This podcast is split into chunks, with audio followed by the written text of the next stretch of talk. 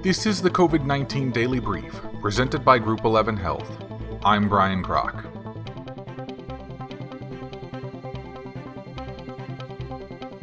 T cells found in COVID 19 patients bode well for long term immunity.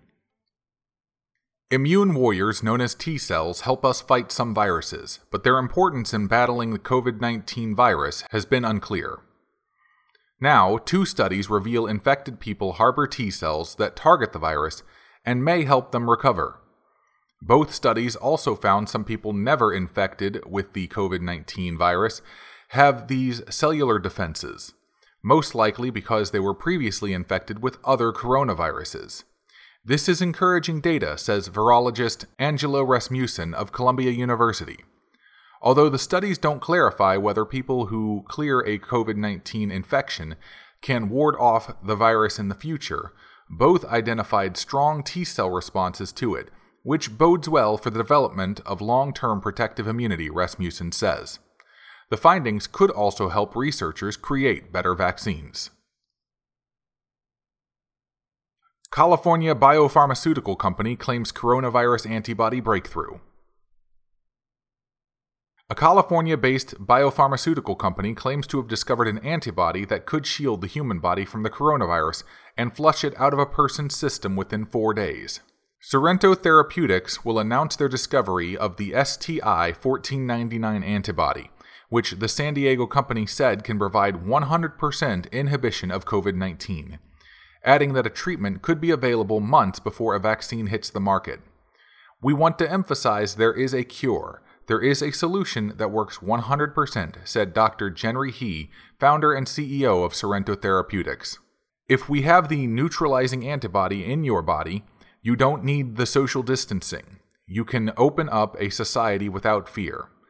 The healthcare and pharmaceutical industries have been scrambling to develop viable vaccines and antibody treatments as the number of COVID 19 related deaths is expected to hit 100,000 by June 1st. Many medical researchers are scrambling to find antibodies, optimistic that they could provide a remedy or preventative care in less time than it would take to develop a vaccine. Antibody treatments have been used for the past 100 years as a means to stave off infections, but their effectiveness has had mixed results. Finding a successful antibody or convalescent plasma treatment for COVID 19 could present challenges. New York Stock Exchange to reopen trading floor after Memorial Day. The New York Stock Exchange will reopen its trading floor on May 26th, though with numerous restrictions in place. One measure traders will be barred from using public transportation. The plan to reopen the big board after the Memorial Day holiday was revealed by New York Stock Exchange President Stacey Cunningham in an opinion piece posted by the Wall Street Journal on Thursday evening.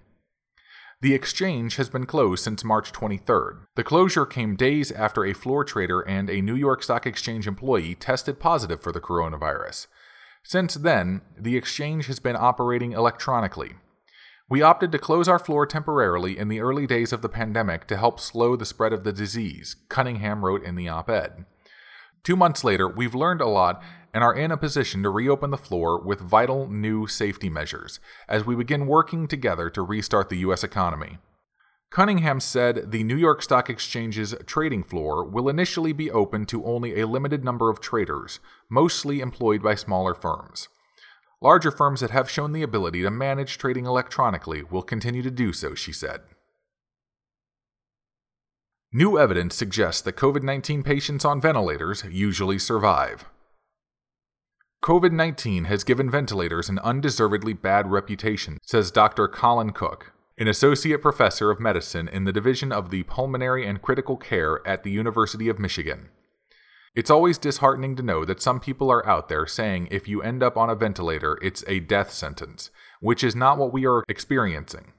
And I don't think it's what the data is showing. Early reports from China and the United Kingdom found mortality rates as high as 90% among patients on ventilators, and more recently, a study of some New York hospitals seemed to show a mortality rate of 88%.